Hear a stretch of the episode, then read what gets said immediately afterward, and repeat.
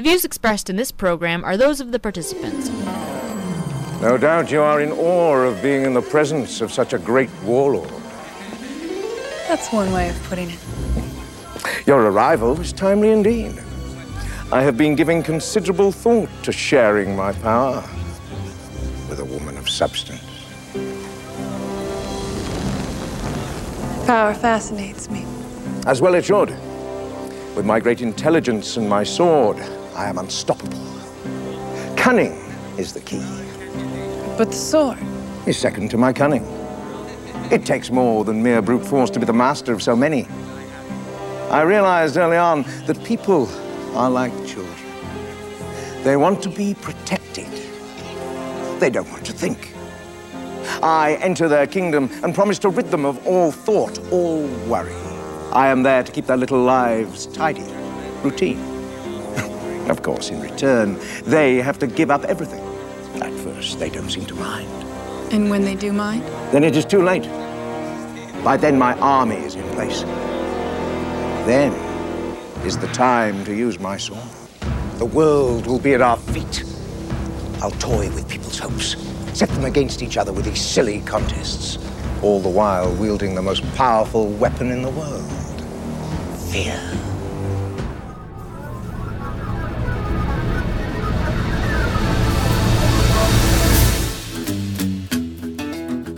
Welcome, everyone. It is Thursday, December 3rd, 2020. I'm Bob Metz, and this is Just Right, broadcasting around the world and online. Join us for an hour of discussion that's not right wing, it's just right.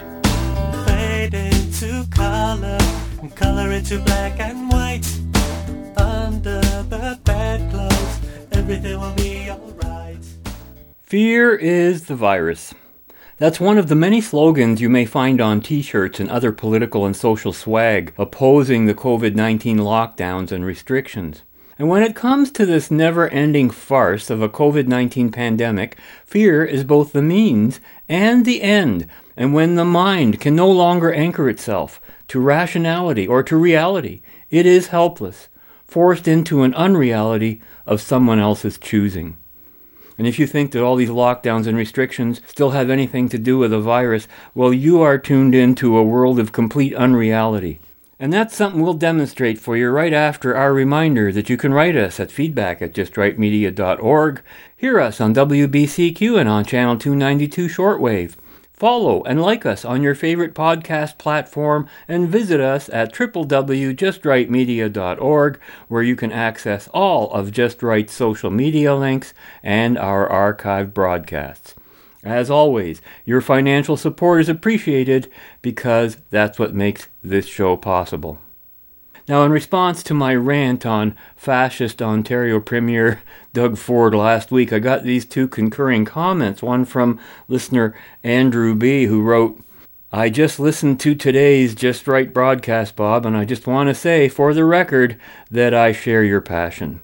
This whole thing is so unconscionable, I don't even know where to begin, he writes. And this from Trevor D. He writes, Needless to say, I'm in full agreement with Bob, and I am at the same level of outrage. I'm also glad to hear that other listeners feel the same way regarding this COVID 19 tyranny. Now, I don't know if you heard the news, and you might not have heard it if you're following mainstream media, except for one major error that mainstream CTV News in Canada released in its story of November 15 and the error was made in reporting the actual facts, which have since their initial broadcast been removed from their online archive of that story. But a number of online bloggers and video providers already had copies of the broadcast along with screen grabs of the stats that appeared on CTV's news coverage. Now listen carefully. Listen to these stats.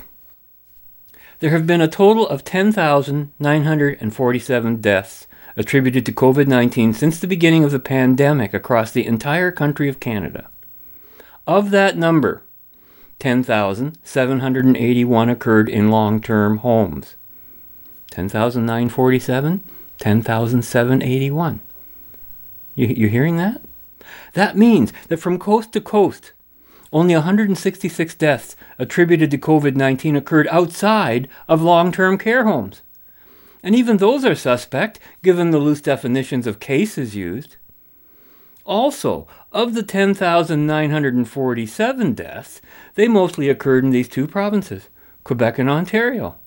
6557 and 3329 for a total of 9886. And that means that only 895 COVID related deaths occurred outside Ontario and Quebec. And those stats are all based on all of the inflated COVID 19 diagnosis we were already told about. The question remains did these people die because of COVID 19 or just with some strand of a coronavirus in their body that was detected by a faulty and inappropriate COVID test?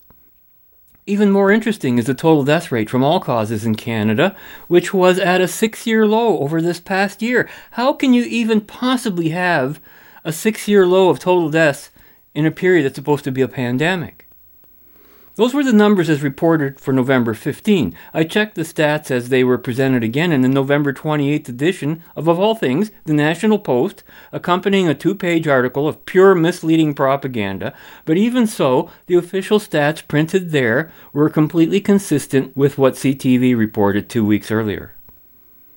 Now, I don't know if any specific statistics and numbers we hear about COVID 19 can be trusted from any originating source, even if it's CTV or the government, but one principle remains consistent among all of them, even the government originating sites, that basically COVID 19 was a big nothing when it comes to anything resembling a pandemic. Even as our fascist rulers continue to order lockdowns and masking, they themselves cite extremely low and irrelevant death and hospitalization counts, while simultaneously citing high and inflated case counts, which are inaccurate, meaningless, and irrelevant. I mean, if you are actually concerned with doing something about a virus, but very relevant if your intention is to create fear and terror. And that is the only motivation that objectively explains all of the police crackdowns and police state tactics that are being used on Canadian citizens who are absolutely innocent of violating anyone's life, liberty, or property. All over the province, there have been very peaceful and ongoing protests against the COVID lockdowns. Police and politicians have reacted to these protests by using violence to break them up, as was done with Adam Skelly and his Toronto barbecue protest last week. More about that shortly, but here are some stories closer to my area of Ontario. Five charged after area freedom rallies reads the headline on an article by Ellwood Shreve, November 27th in the London Free Press. Quote, organizers of freedom rallies in three southwestern Ontario communities were charged Thursday, or put on notice they will be charged, as area police deliver an anti mask smackdown that could put a chill on future protests. The day after three women were charged for organizing a Sunday rally in London, Aylmer and Chatham Kent Police announced charges against organizers of recent rallies in their communities. St. Thomas Police also said they intend to charge two organizers of a November 14 rally. During these difficult and challenging times, those jeopardizing public safety and contradicting the law will be held accountable to the courts, Chatham Kent Police Chief Gary Conn said Thursday. The law is clear and requires responsible action, end quote. The law is not clear. Let's just make that clear. But an interesting pronouncement, isn't it? Those jeopardizing public safety, that would be the police, the politicians, and anybody who's responsible for any of the lockdowns, which are among the most destructive and unsafe actions I could think of. And right now, responsible action includes protesting what is nothing more than outright fascism. And it's not an anti mask smackdown, it's a freedom smackdown. Don't kid yourself. I'm sick and tired of the sheer contempt and revulsion that today's so called journalists exhibit toward individual freedom. They always put the term freedom rallies in quotation marks so as to dismiss the real nature of the rallies. And they don't put a quotation mark around the term anti mask, which is what I would be forced to do since I know that is a misrepresentation. It's not just about masks. It's about the lockdowns and the closing of small businesses while allowing the large ones to continue operating. They're protesting the laws restricting our freedom of association against fascist orders telling us how many people we're allowed to associate with and with whom we can associate, whether in your house or elsewhere. Has to be a member of your household. Only one other family member allowed, blah, blah, blah. They're protesting the entire lockdown itself, and they're protesting the censorship of the truth behind the lockdowns. They're protesting the inevitability of forced vaccines that the Canadian government is intent upon foisting upon us. Just look at the papers every day. The only proper and applicable term to a protest that encompasses all of those stark violations of our freedom is indeed a freedom rally. They're pro freedom, not anti anything other than fascism. Nobody at these rallies wants to pass a law or use force to stop you from wearing a mask. Many who attend the rallies wear masks, and while that's their choice, I find it a bit disturbing. When it comes to masks, I'm both pro choice and anti mask. These two things are not mutually exclusive any more than being pro freedom and pro masks. Certainly for myself, I'm anti mask, and I would strongly encourage others not to wear masks, especially if they're unaware of the risks and dangers that so many seem to be. And there's two main reasons I feel this way. One, they're exceedingly unhealthy, as we'll hear more about later. And two, their real purpose in this lockdown is to compel submission and obedience in preparation for a grand plan of global fascism, which everyone's calling the Great Reset. It's not a secret anymore, and it's not a conspiracy theory anymore. It's the conspiracy in which we are all caught.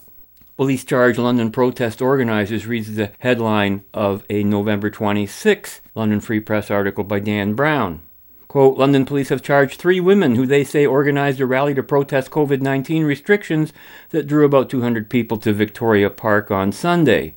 The London women aged 36, 37, and 44 all face the same two charges under the Reopening Ontario Act hosting an outdoor gathering exceeding provincial limits and taking part in an outdoor gathering exceeding provincial limits. just have to stop there for a second. Wouldn't you just know that a government law called the Reopening Act would be all about closing everything down. Uh, anyways, to continue. The women face fines ranging from $750 to $10,000. Obscene. Similar rallies have been held this fall in communities across Ontario and in southwestern Ontario, particularly to protest COVID 19 restrictions.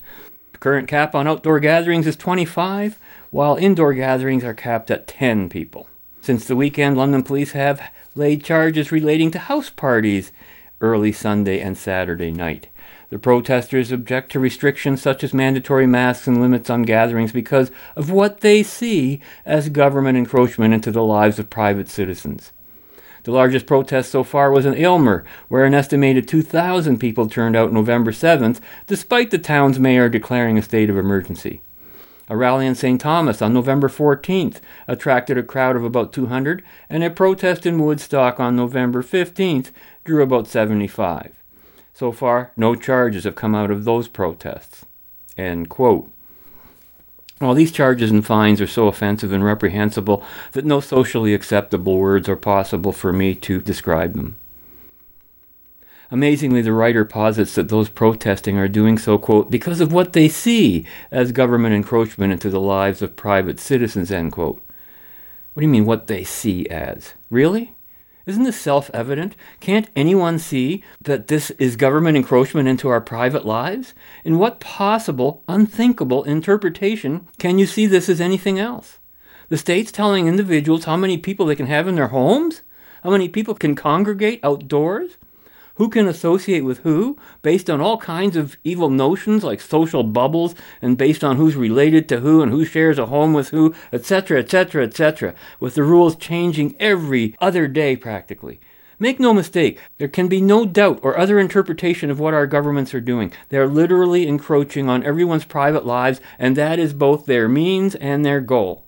And when an estimated 2,000 people turned out November 7th in Aylmer, quote, despite the town's mayor declaring a state of emergency, end quote, that's totally backwards. They came out because the town's mayor declared a state of emergency. Hello? If that weren't the case, then what would they have to protest about? It's precisely because of all the state declarations against fake crises that people everywhere are protesting. These people are capable of thinking for themselves, and this is the process that politicians and the police want to stop in its tracks.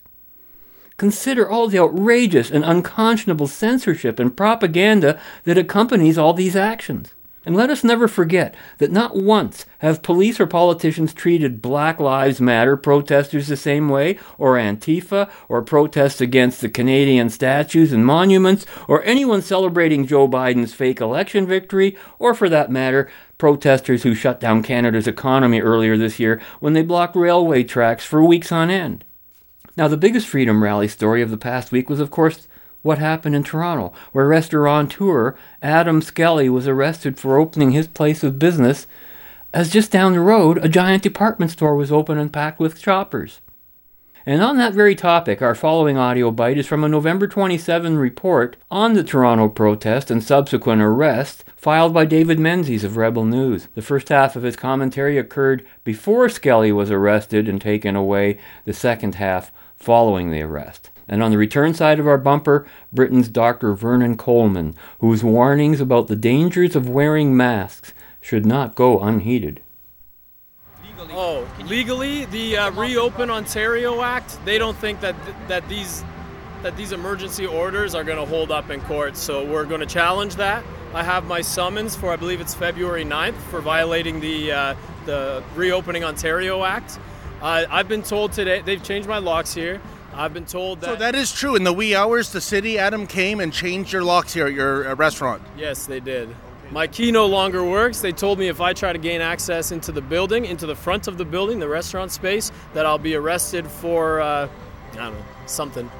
On whose authority uh, were the locks changed and these orders of you being arrested for putting new locks in? I mean, is this coming from Toronto Public Health? Yes, apparently Toronto Public Health now has jurisdiction over this building. Now, the back of our building, uh, we have about half the building. The front is uh, the restaurant, and in the back we have a welding shop where we're going to be building some smokers. So we have access to the back of the building, we have access to the property, uh, and at 11 o'clock today we're going to open up and see how it goes. Adam, to me, this is a surreal scene. Uh, it, there's so many police, so many police cruisers. It's almost like it's an active shooting scene as opposed to a restaurant just trying to cook up some brisket. I mean, this must be incredible stress for you. You're just trying to run an eatery here and serve a lot of happy, hungry customers. How are you feeling right now? I'm feeling amazing. Are you kidding me? Look at everybody who came out to support. I put out a call for help today, and the people have arrived. So we're going to open today, and we're going to see what the uh, what the people of Toronto say, whether they want to be able to eat in a restaurant or, or not. You know, Doug Ford told me that as the small business owners that our sacrifices would always be remembered. But you know what? I did not sign up to be sacrificed, and this never went to a vote. And today, the people of Toronto are going to be voting. Okay, well, it's good to hear you're not a sacrificial lamb. The only lamb is going to be on the grill today, I guess. Well, folks, it is the morning after, and the Great Canadian Barbecue Rebellion has been quashed. All the King's men and all the King's horses, and I speak of King Mayor John Tory, made certain of that. And as you saw, Adam Skelly was led away in handcuffs into a police cruiser. He'll be having a bail hearing at this courtroom in the hours ahead. And what Adam was charged with? Well, um, one count of attempting to obstruct police, one charge of failing to leave when directed, one count of mischief and failure to comply with the Reopening Act. And um, well, Mayor Tory, he's uh, he's gleeful about it. He was on uh, morning uh, on breakfast television rather, and this is what the mayor had to say: "Quote, he Skelly." Is putting people's lives at risk in terms of the spread of the virus. End quote. Really? Really, Mr. Mayor? Adamson Barbecue is the uh, uh, a super spreader for the Wuhan virus when just 400 meters down the road there was a Costco superstore packed to the gills as usual. But little Adamson Barbecue, that is the problem. I find that extremely hard to believe. And also, it speaks also to the double standard and the hypocrisy that we see in the nation today when it comes to the rule of law. You shut down railroad tracks for weeks on end, causing harm to the Canadian economy in the hundreds of millions of dollars. Police will just idly stand by and twiddle their thumbs. You can have a violent protest in the name of racial or social justice, and law enforcement and the authorities, they just turn the other way. But a small mom pa restaurateur tries to reopen and commits the egregious crime of trying to make a living for his family and to serve hundreds of customers, well, Mayor Tory, you will throw the book at him. And by the way, um, Premier Ford, there's plenty of blame to go around here, and if you can just put down that heaping spoonful of cherry cheesecake for a second and listen to me, here's my question to you, Premier. What happened to your 2018 promises of Ontario open for business? What happened to the promise of for the people? Clearly, that is not the case. You, Mr. Premier, have not come as advertised. So we'll see what happens, eh, like I said, in the hours ahead when uh, Adam Skelly has his court hearing. We will definitely cover his trial, of course. But you know what, folks? It's too bad that lying and hypocrisy and embracing a double standard is not a criminal offense in Canada because I would argue that it would be Mayor Tory and Premier Ford on the stand here. And wow, I think I'd throw away the key. For Rebel News, I'm David the Menzoid Menzies.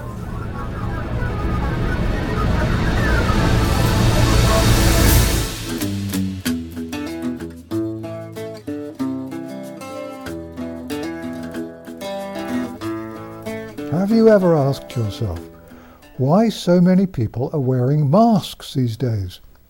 All of them are endangering the rest of us. The mask wearers are collaborators. They are enabling the fascist bastards who've created a threat and a series of alleged cures out of nothing, and who are working towards a takeover of every aspect of our lives. And meanwhile, the mask wearing is doing real damage to people. A healthy 19 year old we know has suddenly developed bacterial pneumonia. She works in a shop and she wears a mask all day long. You'd have to be brain dead not to put two and two together and realize that she's got the first because of the second. All around the world, bacterial pneumonia is on the rise. It will soon be a genuine epidemic. Except, of course, that doctors won't be allowed to blame the masks for the epidemic of pneumonia. The illnesses and the deaths will be put down as COVID 19 problems, just another manifestation of the big lie that is endemic in medical practice these days. Politicians will tell us we have to wear our masks for longer, out of doors and in our homes, because of the bacterial pneumonia. Though have you noticed that although children have to wear masks in school for absolutely no good reason at all, British MPs don't wear them in the House of Commons?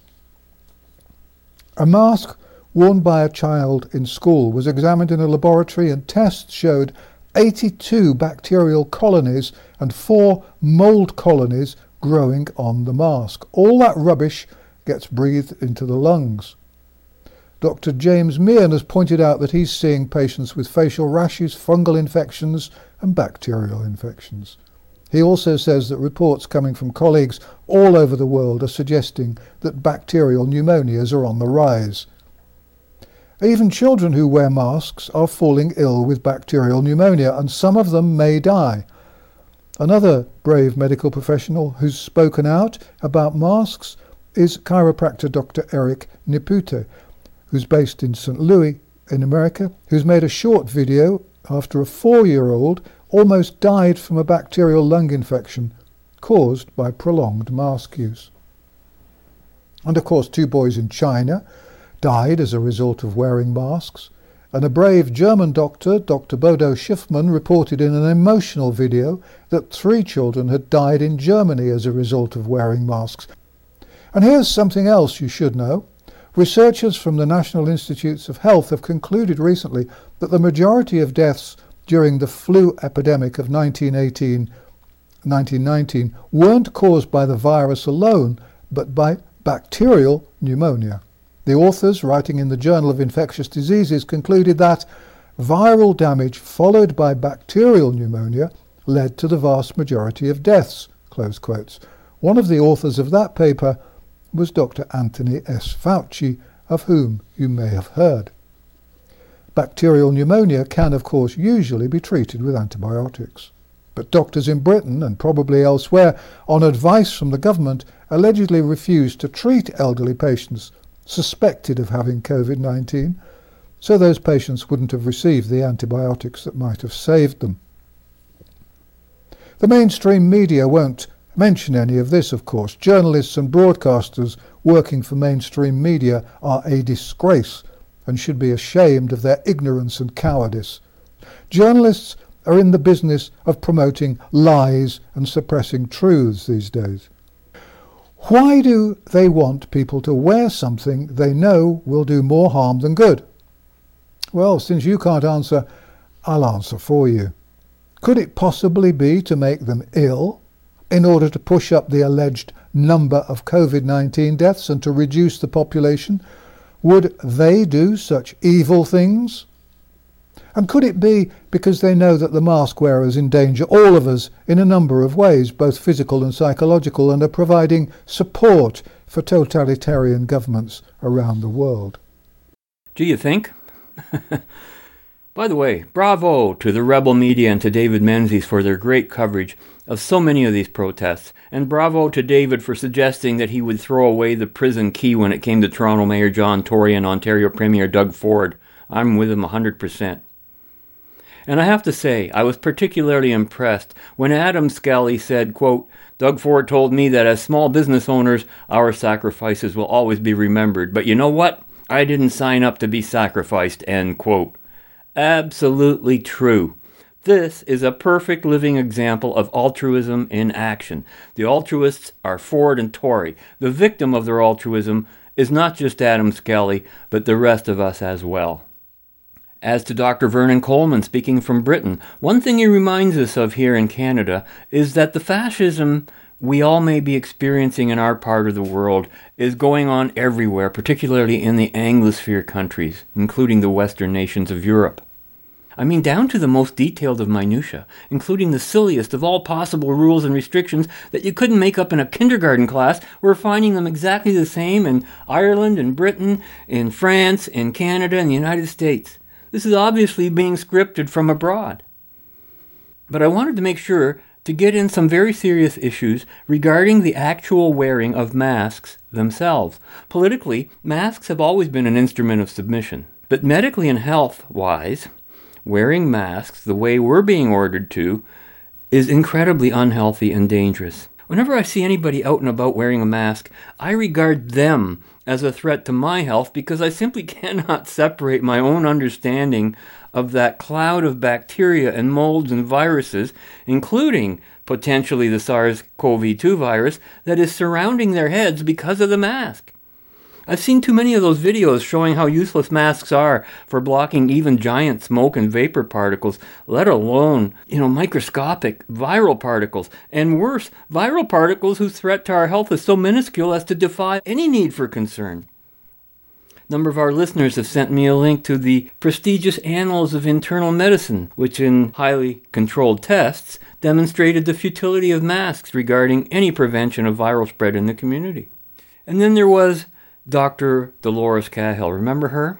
She's a molecular biologist and immunologist specializing in early diagnosis of disease, research integrity, and looking at the impacts of government policy in science, innovation, education, and on public health. She is also the leader of the Freedom Party of Ireland, and she spoke at a Freedom Party rally last week in Dublin where she suggested suing people who force you to wear masks. She cited research that wearing masks for a period of two hours or more immediately causes measurable brain damage which cannot be undone, especially in the case of children whose brains are not yet fully formed. Another person who understands the dangers of wearing masks is investigative reporter and, and quote unquote Calgary mayor elect Kevin Johnston. Like Dr. Coleman, He's written a whole book against masking, but that was not the topic of his conversation with Laura Lynn Tyler Thompson as heard on her November 27th YouTube show, from which our upcoming audio bite is taken. But first, here's an alarming sidebar about Kevin Johnston. On November 3rd, he also appeared on Laura Lynn's show, and on that same episode, our own Robert Vaughn was her first of two guests interviewed. But she never posted that episode to her YouTube channel, fearing that the presence of Kevin Johnston would get that episode kicked off YouTube. So that episode was only posted to her Facebook page. And by the way, you can still find her interview with Robert on our own homepage and on our Facebook page.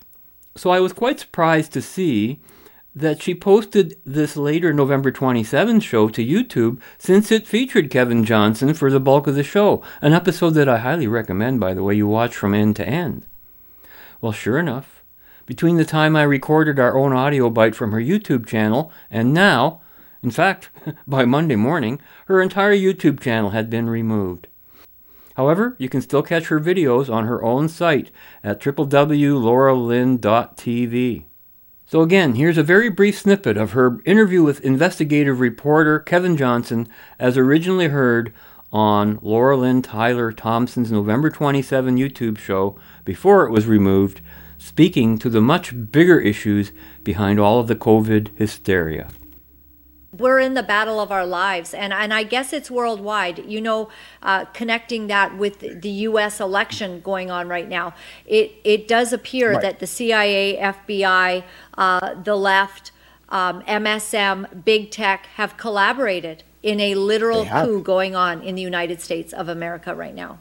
That's exactly what's happened hundred percent. I mean, you you remember I told you all about me going to Myanmar to disprove the existence of the Rohingya people, which we did. The United Nations, it's well known there that the United Nations is making a big land grab worldwide because not only do they want land, but they want power. They want political power. And the best way to do it is to use violence. Violence was used against the Myanmarian citizens. Violence has now been used against North Americans and Germans and the Brits in the way of Antifa, the Communist League, and Black Lives Matter.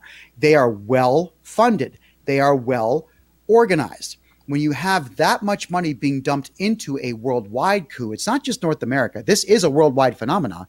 At some point, that violence is going to start to work because violence is the one great arbiter available to every single human being out there. And it's being used against us specifically and only for political gain.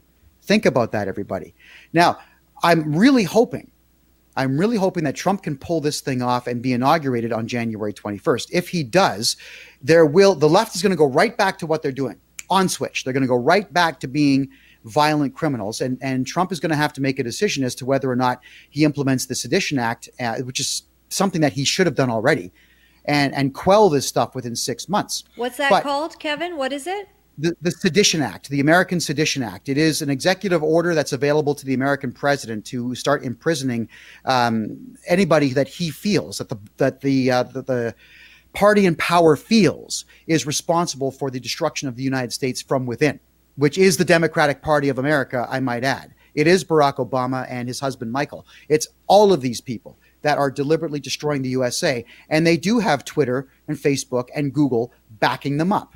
So thank God for Parler, uh, Parler, Parler as they say it, Gab, and Brighteon, Brighteon.social, uh, BitChute, DLive, Mob Crush, Twitch. I'm so happy these platforms exist because we need them. And I'm glad that you're on them, Laura. So please, everyone, follow Laura on BitChute. It's an amazing site. The man who uh, created that is Ray Vahey. He's out in Manchester, England, and he is a big believer in free speech. BitChute, he rescued me when when all of my YouTube channels were were shut down he pulled all the videos that I had at the time was about a thousand of them, rescued them with the thumbnails, the videos themselves, and all the text. An amazing man. So support him too, please. So what uh, what we are uh, what we have is we are completely and totally under attack. We are already in a civil war now, whether people want to think about that or not. It's a civil war of ideas and ideologies. And believe me, the left and the right are clashing in every way imaginable. I wish the right would come out and fight for their rights as much as the left are fighting to take away everyone's rights. I really wish that was the case. Absolutely. I think what's going to happen here is a lot of Canadians are going to have to lose their businesses, lose their homes, and have their families divided before they're finally going to take up arms and fight for what's theirs. I hope you do it sooner. Please, Canada, I beg you.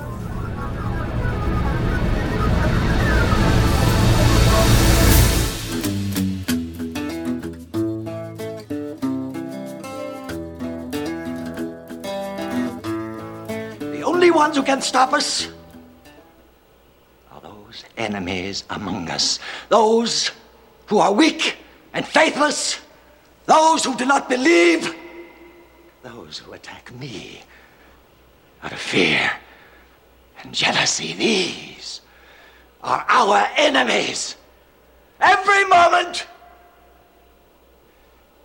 you tolerate their presence among us is a moment lost for you and your children and your children's children. I know of one. Leila, no. My husband. He speaks against you in the dead of night. Lying beside me. He says you are the one that makes us work for the governor. He says you sell us and keep the money. He's afraid of the future. Afraid of dying for the cause. Afraid not for everyone else, for himself. You're listening to Just Right, broadcasting around the world and online. See, the snitches among us have been around since time immemorial, including Toronto Mayor John Tory and Ontario Premier Doug Ford, who preached that we should fear for others, not for ourselves. You know, I've yet to hear any state government or bureaucratic official make a single rational argument for lockdowns or wearing face masks or for social distancing and all of the silly indoor outdoor number limits on association. Every justification and argument in their camp boils down to altruism, virtue signaling, authoritarianism, censorship, the use of force, 24 7 propaganda. Like this full page ad in the November 26 edition of the London Free Press, paid for by the Government of Canada, meaning that we as taxpayers have to pay to be treated like cattle. The COVID 19 pandemic in Canada is serious, reads the ad's headline, which occupies half the page. Can't say I've ever heard of any pandemics that require day in, day out repetitive messages to convince us that the crisis even exists. It's a question that many have been asking. If you were never exposed to any of the media hype about COVID 19, would we even know about it? Of course not because that crisis doesn't even exist. Otherwise, we would be witnessing it all for ourselves firsthand. Hence, the necessity of mask mandates, not a health necessity, but a fascist control necessity. The masks are the only visible evidence that any COVID 19 crisis even exists. And that's why they're clamping down so hard on those who have discovered a truth that must be suppressed. All censorship, remember, is, is suppression of the truth. Being forced to wear a mask is like being forced to put a political election sign on your face for a candidate or government you despise. And that's exactly what it is. The mask wearer is being forced to support and promote a false narrative, and is even willingly killing himself in the process. The bizarre and sinister nature of the lockdowns, social distancing rules, and masking mandates belie any serious consideration of health concerns. Perversion is the only way I can describe some of the rules, and the people who concoct them, you know, they're social perverts. Like the Premier of Manitoba, his name's Brian Pallister. And just as I labeled fascist Ford as being Ontario's premier COVID case, I hereby confer the same dishonor to fascist Pallister, Manitoba's premier COVID case. His government has passed laws making it illegal to buy non essential goods, even if they're sitting on the shelves of retail stores already under severe lockdown controls. I mean, this is a true horror story. Just check out the Rebel Media's Keean Bexte's YouTube piece on the premier who stole Christmas. For trying to buy a Christmas card in a Walmart store, he was confronted by store staff, preventing him from doing so, and by police who were in plentiful supply when it came to bullying and threatening shoppers. For shopping. The irrationality of the restrictions, the very idea that not being allowed to buy a Christmas card or a toy or even clothing can somehow slow a viral spread, when buying other things doesn't, tells me that the people who are coming up with these ideas are truly, truly evil to the core. Sociopaths, one and all, and they should all be tried and jailed for the rest of their lives. The damage they've already done cannot possibly be compensated by any other kind of punishment. Free citizens enact governments precisely to prevent such restrictions from ever taking place. And as I've demonstrated repeatedly, every official statement being made is all about virtue signaling and altruism, the cult of sacrifice. Altruism and fear, they go hand in hand. And of course, it's amazing how previous authorities cited to justify the shutdowns, like the World Health Organization, are completely ignored whenever someone from the WHO advises something that doesn't fit the current political agenda. I want to say it again. Uh, we in the World Health Organization do not advocate lockdowns as a primary means of control of this virus. We may well have a doubling of world poverty by next year we may well have at least a doubling of child malnutrition because children are not getting meals at school and their parents in poor families are not able to afford it. This is a terrible, ghastly global uh, catastrophe, actually. And so we really do appeal to all world leaders stop using lockdown as your primary control method, develop better systems for doing it, work together and learn from each other. Mm. But remember, lockdowns just have one consequence that you must never, ever uh, belittle, and that is making poor people an awful lot poorer. It's stunning how no one in the mainstream media or in authority ever asks the likes of Trudeau, Ford, or Pallister to explain why they're taking the actions that are exactly the opposite of what we just heard from Randy Doan of the World Health Organization. And once again, our politicians and healthcare bureaucrats just continue to lie to us about hospitals filling up and shortages of services, all blamed on COVID 19. And again, thanks to Rebel News, they've shown that this is simply not the case. Pardon the COVID pun. I should point out that in this regard, I still have over the past weeks and months been getting regular updates from Anon, my anonymous inside contact on the front lines of the emergency department and ICU in a large Ontario hospital. And here's a bit of the latest update I got this week. Quote I speak anecdotally, so take it for what it's worth, but I don't see a hospital crisis where I work. I'm hearing stories in the media and some word of mouth chatter, but I have a perspective that is worth considering. The hospital crisis is a creation of pandemic response measures rather than due to any acute surge in volume and acuity. There is no doubt a surge of sick people as we hit winter, but hospitals are like the climate, they're always changing. My suspicions seem validated when I saw a couple of Toronto infectious disease and public health people talking on CBC TV. They were asked about the hospital crisis, and they said that there's a staffing crisis. Consider the low threshold for outbreak. All it takes is a couple of nurses at one hospital to test positive for COVID by PCR and be home with the sniffles for two weeks, and you are immediately short of nurses, and the facility is in an outbreak. Many nurses work multiple part time jobs at different hospitals, so now all the nurses at the outbreak facility cannot work between sites. We are down staff because of this. Add to the mix any nurse with a kid in school who tests positive, or even a kid in the class tests positive and has to stay home. Then some nurses can't work due to that. And you have a manufactured staffing crisis. Does this make sense? End quote. Well, not if you're trying to administer any kind of health care or sickness care. But it makes a lot of sense if what you're trying to do is create anxiety and panic to induce blind obedience in a growingly resistant public course, from a health perspective, none of it makes sense. How can it? When I consider the staggering waste of time and money with all of the plastic barriers that businesses have had to put up, the stupid cordoning off of aisles and sections in stores, the man hours spent drafting rules and regulations that could only be conceived of by a psycho in a locked up ward of sociopaths, the inconvenience and disruption of all movement and motion, it is difficult to place a proper value or measurement on the degree of the loss. I mean, the word incalculable comes to mind. Got this one from a new listener, from DeShannon G, who wrote, and I quote, just found your podcast and am quasi binging. Would love to hear one about Klaus Schwab of the World Economic Forum and his Great Reset. I mean, when has a power hungry German talking about world domination ever gone wrong before, right?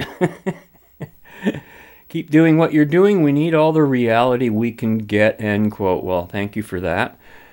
We have indeed touched on this issue from time to time, and there's no question that the Great Reset, a euphemism for global fascism, is the political spark behind all of the COVID fascism. Klaus Schwab is promoting an anti concept that he calls stakeholder capitalism, which has nothing in common with anything remotely related to capitalism. Capitalism is all about free trade and free markets. Capitalism is a moral system, not an economic one. Stakeholder capitalism is all about controlled trade and controlled markets, which is exactly what we see in the way small business people and entrepreneurs are being targeted while the giants continue with state support and enforcement. That is stakeholder capitalism. The real word for that is fascism. Of course, that's what it's all about. Notice how evil people always attach their evil and contemptible ideas to virtuous ideas and concepts, like capitalism itself. Crony capitalism was always an oxymoronic term, no different than saying, you know, that black white car or that square circle. No doubt we'll be talking more about Mr. Schwab and the so called Davos crowd again. But first, here's more from Laura Lynn and Kevin Johnston. And I must say, her opening comments here reflect exactly what I've been hearing from so many of you so often. I just, uh, I sometimes find myself without words and feeling, you know, anxiety and angry about what's going on. And personally, I have not had a fear of the virus. I, I have a shirt that says "Fear is the virus," and I don't have it. Right. But I do have a really righteous anger and a righteous rage at what is going on and the shutdown um, of our society because of what you're talking about. And, and you can't trust these tests, and all of this is going on. And this is all factual. And then we have the shutdown of worship centers. We, which are actually very helpful to people that are going through, you know, exorbitant stress. We shut that down, but we want to keep the fear going. And so we have an extremely idiotic play on society right now. And so uh, I think you're highlighting that well, and I, I just appreciate it, Kevin. Um, anything that you'd like to, to add as we close? Yes. Fear. I want to actually I want to talk about fear. As a species, in, in our infancy, we were attacked by saber-toothed tigers and, and woolly rhinoceroses and, and crazy animals out there. We there were serpents out there that were bigger than your house. I get that. Fear got us to where we are today. Then, in later times, when we first were trying to build civilizations, we always had those who wanted to build, and then we had those who wanted to steal. So there were always at some point going to be barbarians at the gate. We built walls around our cities, turned them into city states, and protected ourselves and lived better. We don't have saber-toothed tigers attacking us anymore. In fact, we're at the point in our society where bears are afraid of us. You know, the predators that we have in North America, they, they either come by and sniff and walk away, or they see large groups of us, the human beings, and they split. They're gone. We don't have to fear these things. What are you all afraid of? I, I've come across grown men my age, I'm 49, who start breaking down and crying when a collection agent calls them up saying, We're going to take your house and we're going to take your car. Where, where's this fear coming from? In our modern world, you need not be afraid anymore. You need to be cautious and you need to be respectful of the environment with which you live. Otherwise, you'll bring danger upon yourself. But you don't have to be afraid of things. There's you can pick up the phone and press 911 and people that you do not know and who owe you nothing show up at your front door and save your life. What are you afraid of? This is a proverb that I wrote. When you make a decision based on fear, it's 100% wrong 100% of the time. It's time for you to realize that you're adults now. You're big boys and girls. You do not have the luxury of giving in to fear. Bylaw officers are going to threaten you. You simply tell them, I do not wish to contract with you, and you walk away. And if they touch you in any way, now you can sue them and sue the city that they work for and make some money. You might get a $10,000 check. You make sure that they are afraid. I can tell you this I've made sure that government officials are afraid of me and what I represent. Whenever bylaw officers came to my property to give me a difficult time to tell me how to live in my own house, I would take legal documents to their homes. I'd research who they were, take legal documents to their homes, and serve them after midnight. You should see the look of fear on the face of a bylaw officer when you go to their home and you pull the same garbage on them that they pull on you. You want to see fear? You go to a bylaw officer's home and then you'll see real fear. And they'll ask questions like, How did you find me? Why are you here? You can't do this. Well, I found you the same way you found me, and I can do this, and I am doing this. You've got the same rights that I have. You can do this to your local politicians and your local bylaw officers. You can serve them legal documents. It costs $25 at most law firms to notarize a letter. You can simply write a letter to your local politician or your local bylaw office saying, You are officially banned from speaking to me and you are officially banned from my property, and go serve them at their homes. Fight back. Don't be afraid of our modern society. All right. Even in jail, which sucks, you're still getting three meals a day plus your snacks. All right. You can still survive everything this country is going to throw at you. So stop being afraid of it and start making them afraid. Oh, Kevin, there's a reason I just love you. Thank you so much. Thank you. Thank you for your Oh, I- I- courage and your fun.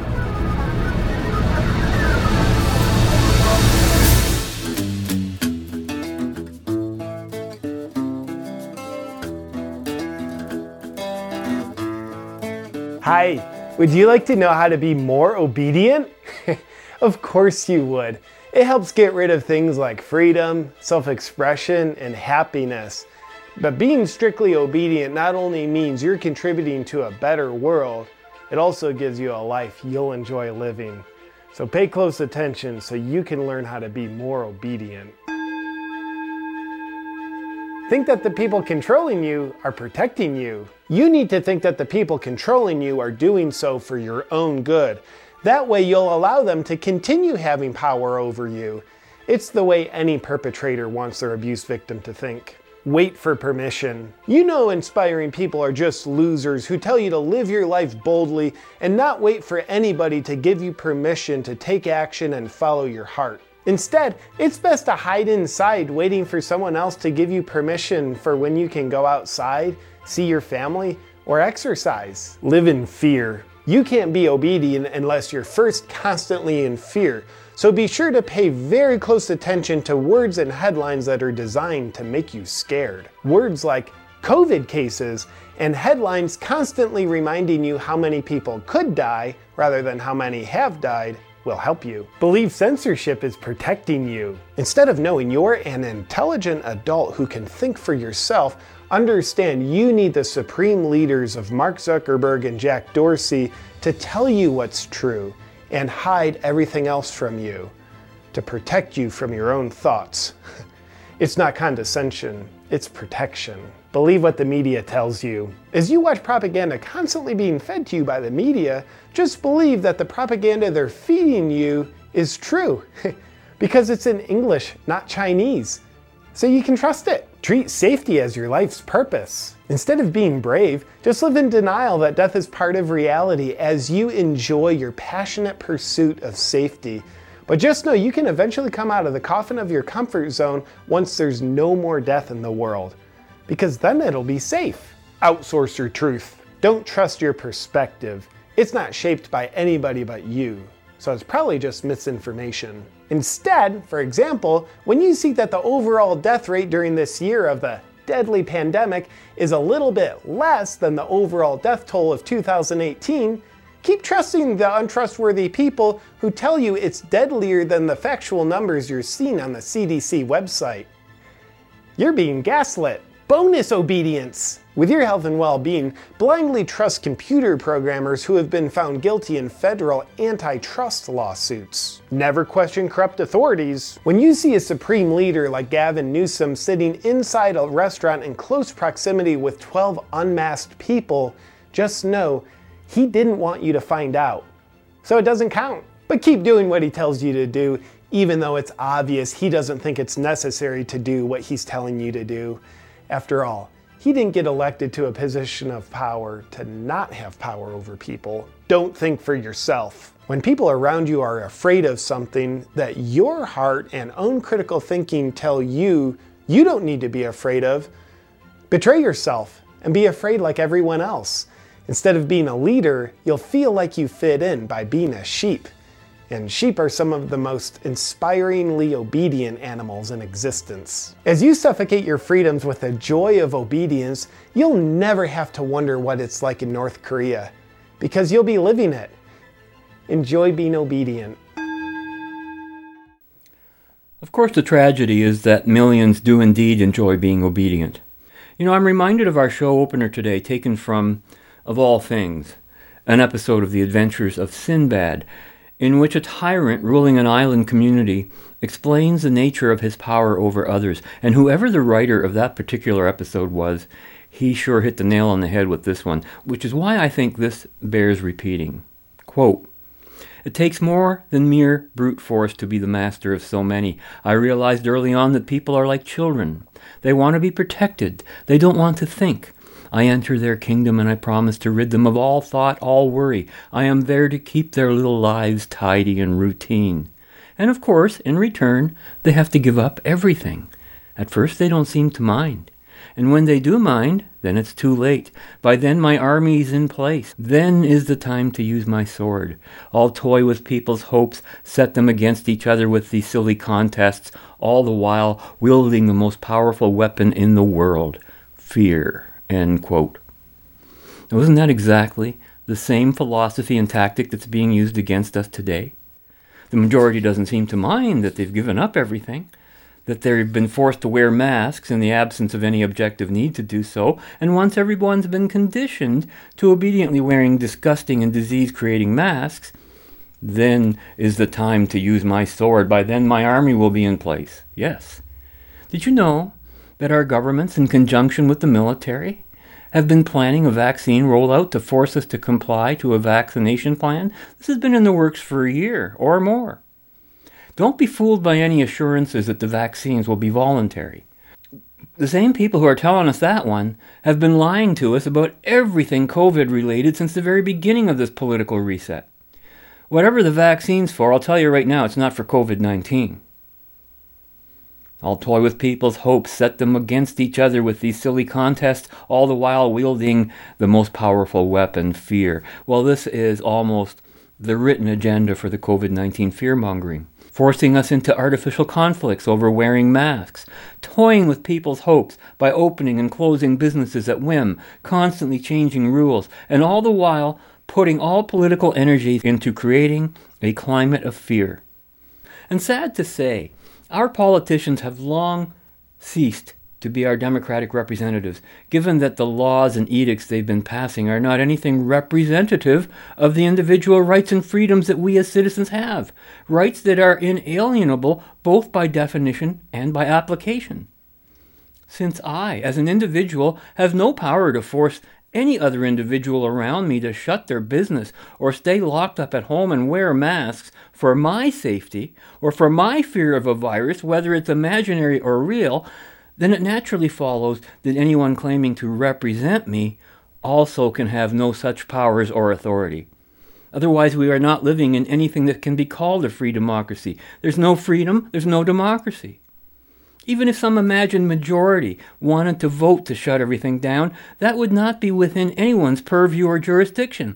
And above all, in a democracy, majorities are never permitted to persecute or control minorities. This is just so basic, it has to be understood that the people who are causing the whole COVID crisis don't want basic. They want the new normal. They don't want normal.